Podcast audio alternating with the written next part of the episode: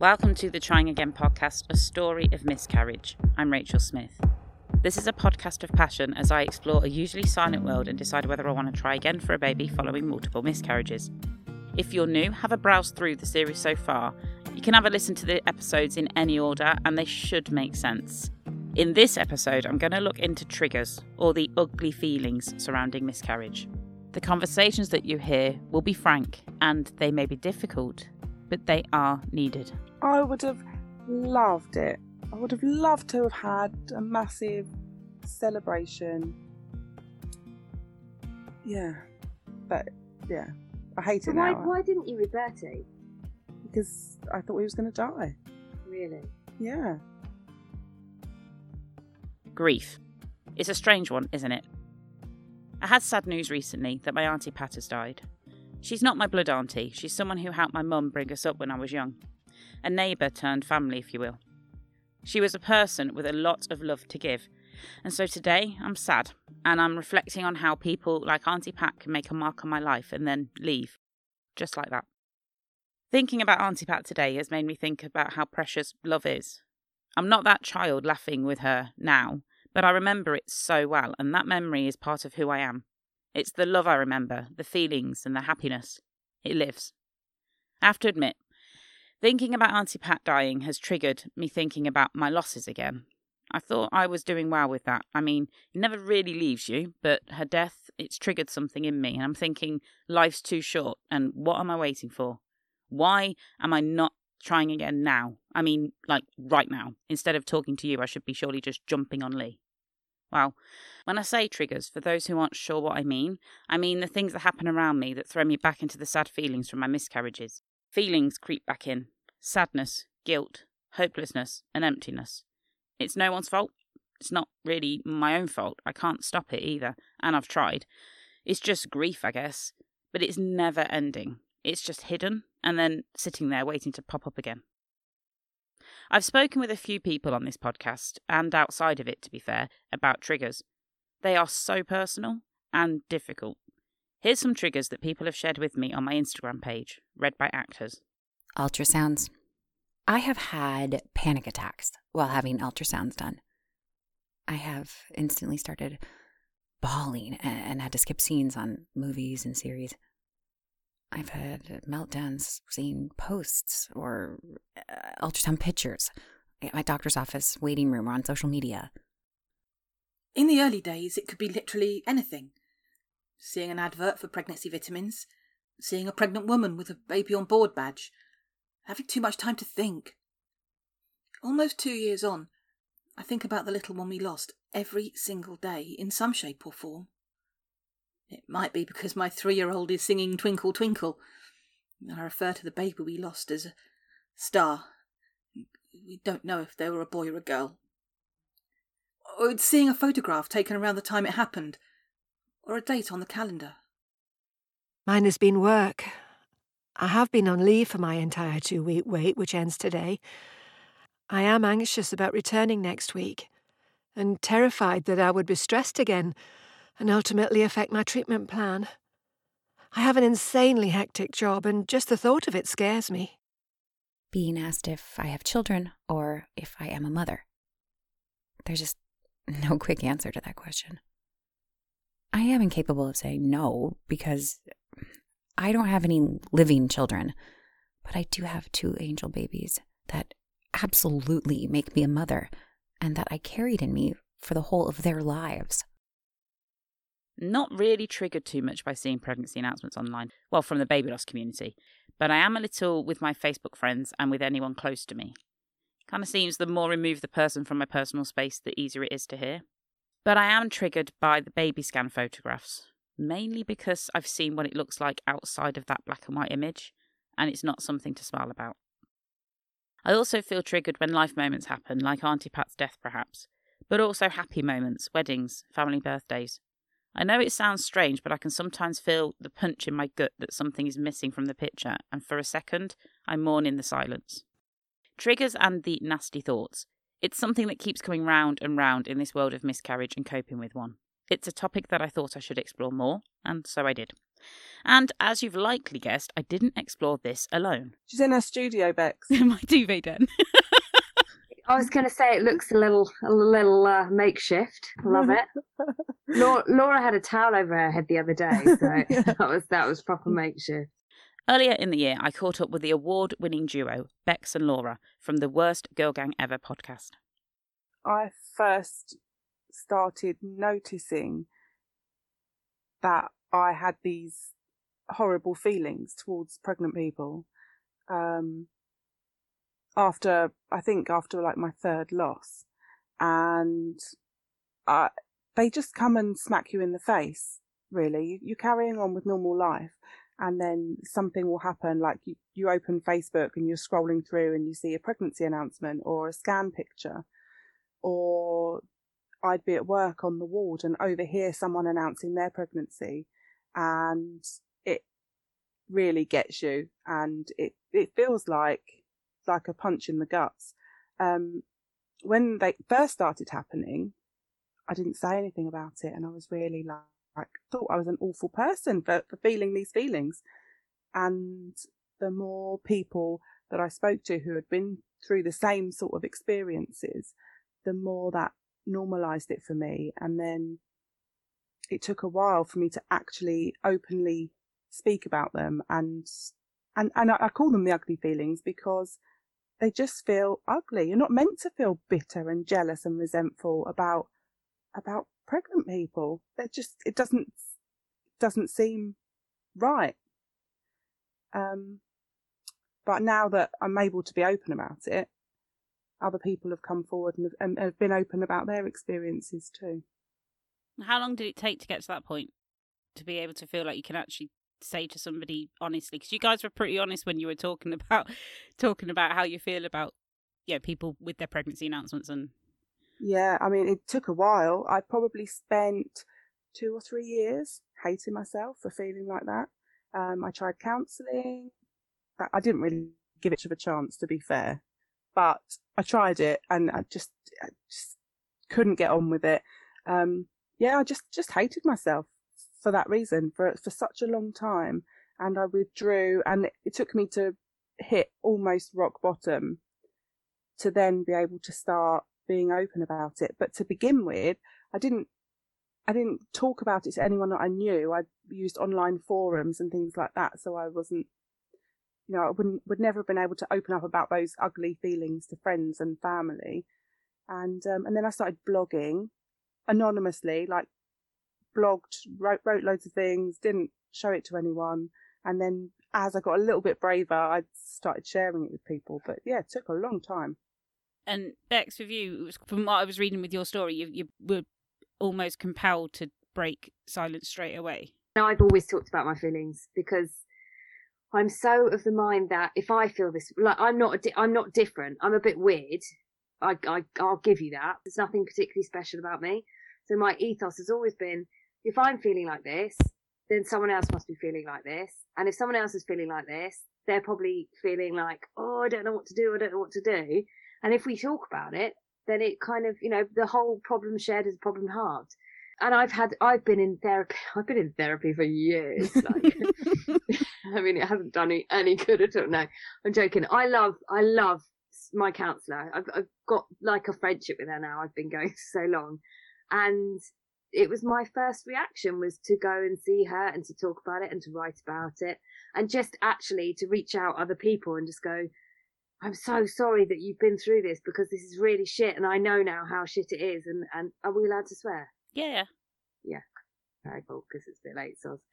Um, and just to be kind of open about things because I've always I've always been like that since because I've I've really struggled with my mental health um from really being a teenager into my early adulthood on and off and the only thing that's helped me is by opening up and talking about it and realizing that I'm I'm not alone I'm not I'm not special you know my feelings aren't unique to me and it, Mm. as soon as you start talking about them people go oh my gosh, I felt like that as well. Oh, I'm so pleased that it's not just me. And that is such a relief on, all, you know, all parts of your, of your mental health. And when did when did you first realise you were getting like the the ugly feelings like we're calling it? Um, well, because my fertility journey to I, I've got kids, I've got three kids, but my fertility journey to to my first two wasn't necessarily simple because I never got periods. I didn't have a an, a, a normal inverted commas normal um cycle when I um when I hit my puberty and stuff. So my ugly feeling started way back then when people I knew were trying for babies and falling pregnant, and I wasn't even having periods. Um, and they were my my feel. I feel everything very intensely. Um, I'm quite a passionate person, and that I was shocked by the depths of um, my basic hatred towards everyone in the world Ever. who was able to procreate. Um, but it was I was I was genuinely because I I'd had I remember these best friends that we had, and they fell pregnant. We were due to go skiing, and I wasn't even having periods, and we were gonna they were gonna they well, I knew they were about to start trying, but they said they were gonna wait until after we were gone all gone skiing as a fam like two families and. And then I remember she, I was in the gym. I went to go to the gym with her and she's like, I knew you needed to tell me something. And I was like, what, what? And she's like, I'm pregnant. And that moment, it just, my stomach just, and it was just, and then I was like, I hate you. And then I was like, oh my God, I can't believe that my brain went there Mhm. instead of like, oh, congratulations, that's wonderful. Oh, that's Um, horrible, isn't it? When, when you get caught off horrible. guard like that. Someone says it, I'd give this. I think it's to try and mask how shit I'm feeling, but I do a really over the top. Oh my god, that's amazing! Tell me if you thought of names and blah blah blah blah blah blah. blah. And really, I don't care about any of that. I don't want to know, but it, I think Yeah. it is just to cover up my my absolute awful Rock bottom. Yeah. Mm. I'm, I'm, so you're, I think, I think the difference between you and me, Laura, is that you're nicer. No, I'm, I 'Cause think I'm more of a people goes- pleaser. Not necessarily nicer, but I like people to. I don't want to upset people. I mean, I don't. I- Can I just say say that I, I did do the whole. Oh, that's that's great. I'm gonna go now. you know that sort of thing. and then cry in a corner. Yeah. It's so freaking tough to deal with this shit. You really do have to Hmm.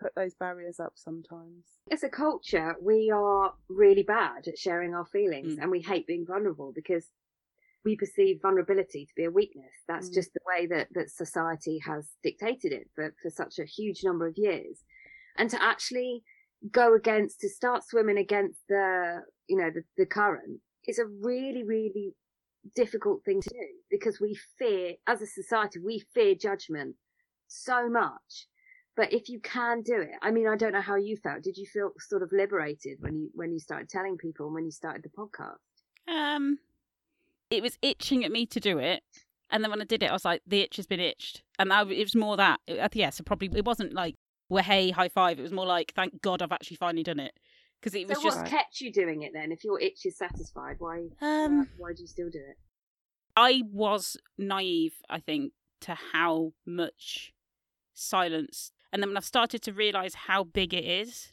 I was like, oh, there's things I can explore now. It's it's actually more Mm. lots of real things that I'm actually just exploring, thinking right. And it's a bit like you were saying, Bex. Like it's like if I'm if I don't know, then someone else might be my little world thinking, what the hell? And and then the Mm. more I talk to people, the more I'm like, oh, there's something else going on.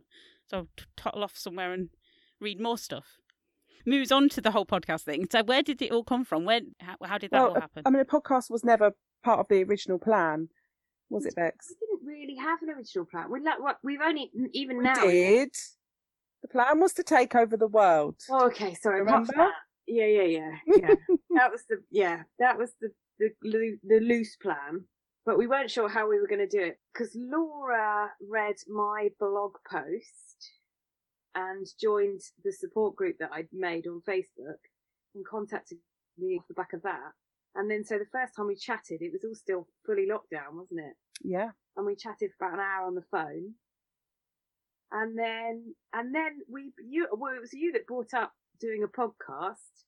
And then we just Googled, we Googled the shizzle out of how to make a podcast. Literally. Didn't have a clue what we were doing.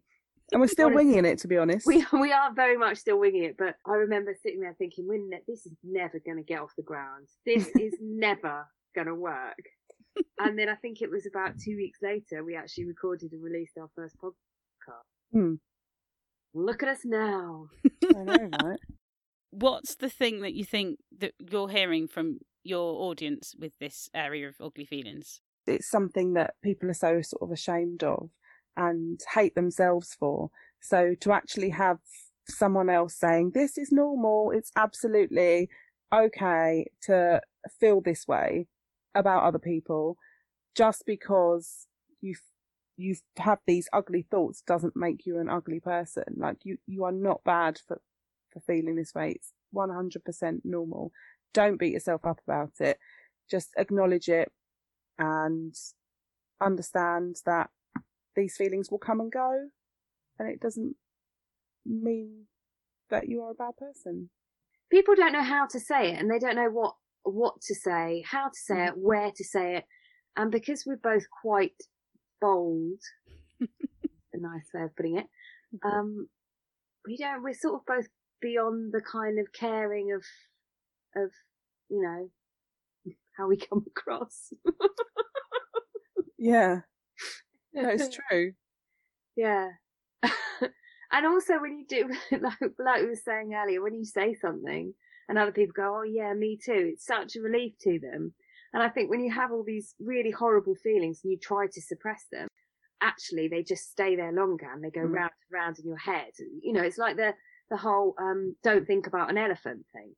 I'm sure I've this up before yeah you have if you say if you say to someone don't think about an elephant well the, the first thing they're going to think about is obviously an elephant so if you have these horrid feelings in your head and you're like don't think about them don't think about them don't think about them that's all you're going to think about Yeah. it and it and it will consume you. But if you can give them a bit of an air out and be like oh hello jealousy haven't seen you in a while yeah. you know. Then have a rant to someone who understands. Have a mm. rant to someone who understands. Rather than trying to make your partner or your best friend or your sister understand? Like it's impossible. Unless unless they've walked in your shoes they're they're not going to get it and they just end up making you feel worse about yourself. Because they'll be like oh really? Yeah but she's she's been trying for two years to have her baby. How can you feel that way about Yeah. her? Because i do. Yeah and then like oh my gosh i don't feel like that at all. Yeah. Mm. oh lucky you.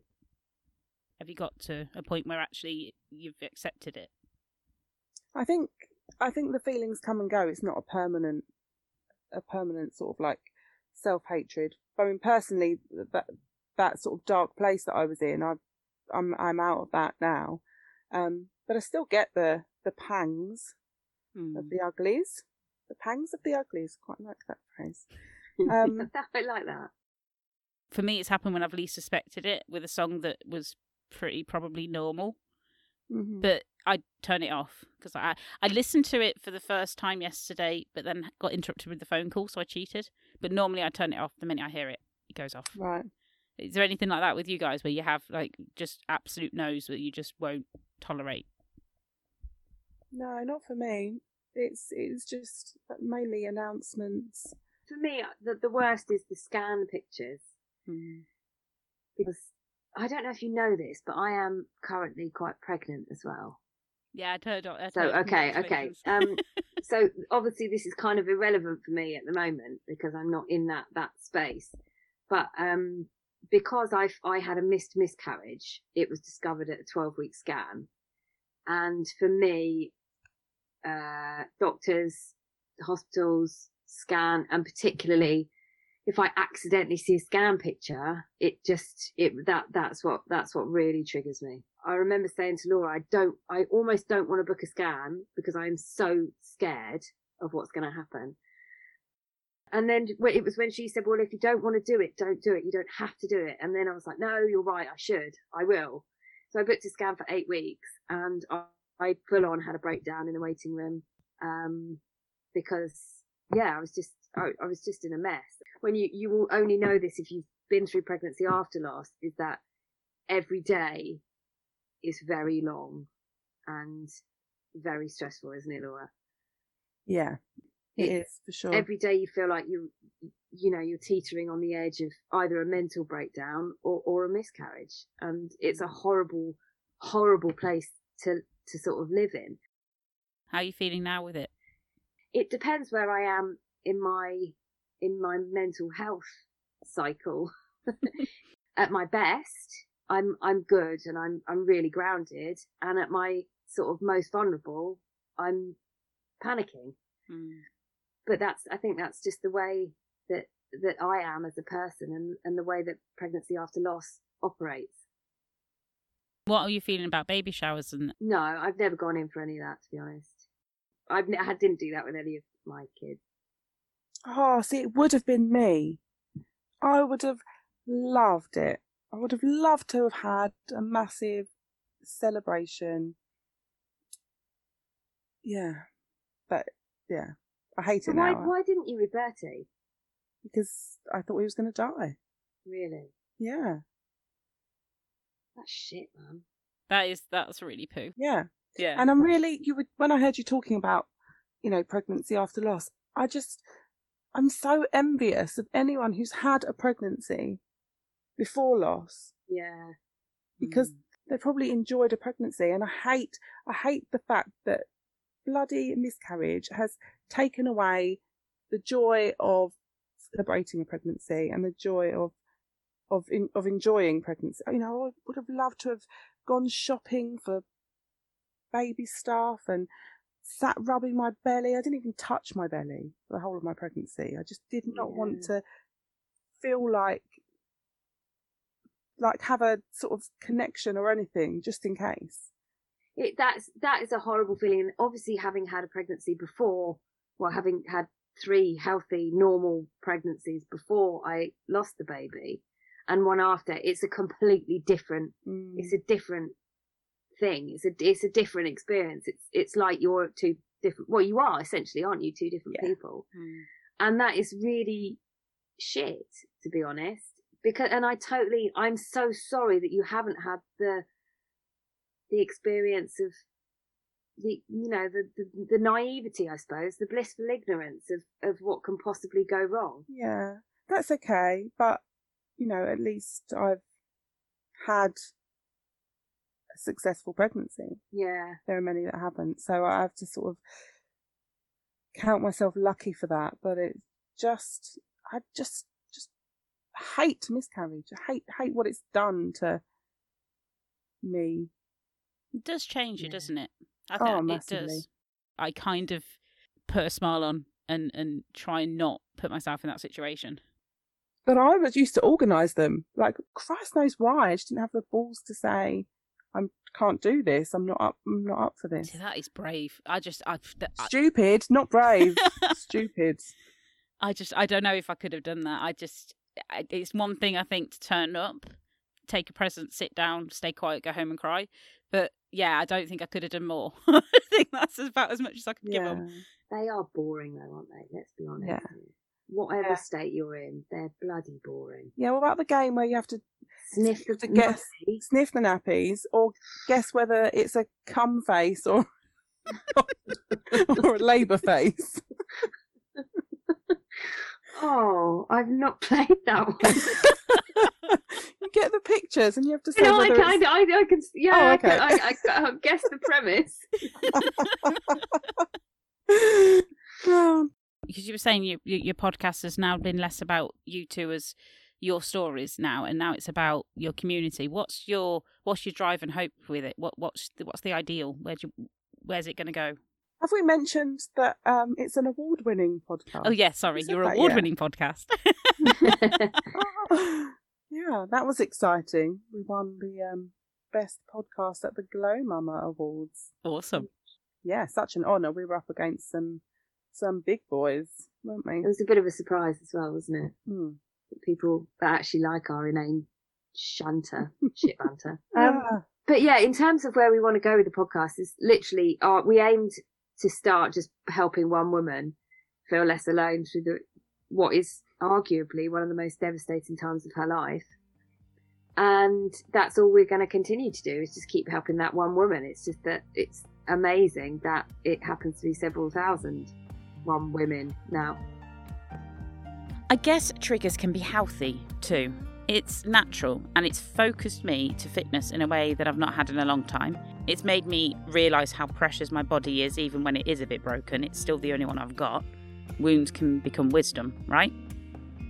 Have to say, talking about this out loud today has helped. I feel a little bit less sad. So thank you for being my sounding board. If you're going through it right now, you are not alone. Please be kind to yourself and take the time you need. There's links to help available on the website tryingagainpodcast.com. Thank you to Bex and Laura from the Worst Girl Gang Ever podcast. Thank you also for those of you who've shared your thoughts with me on Instagram and to the actors who read them.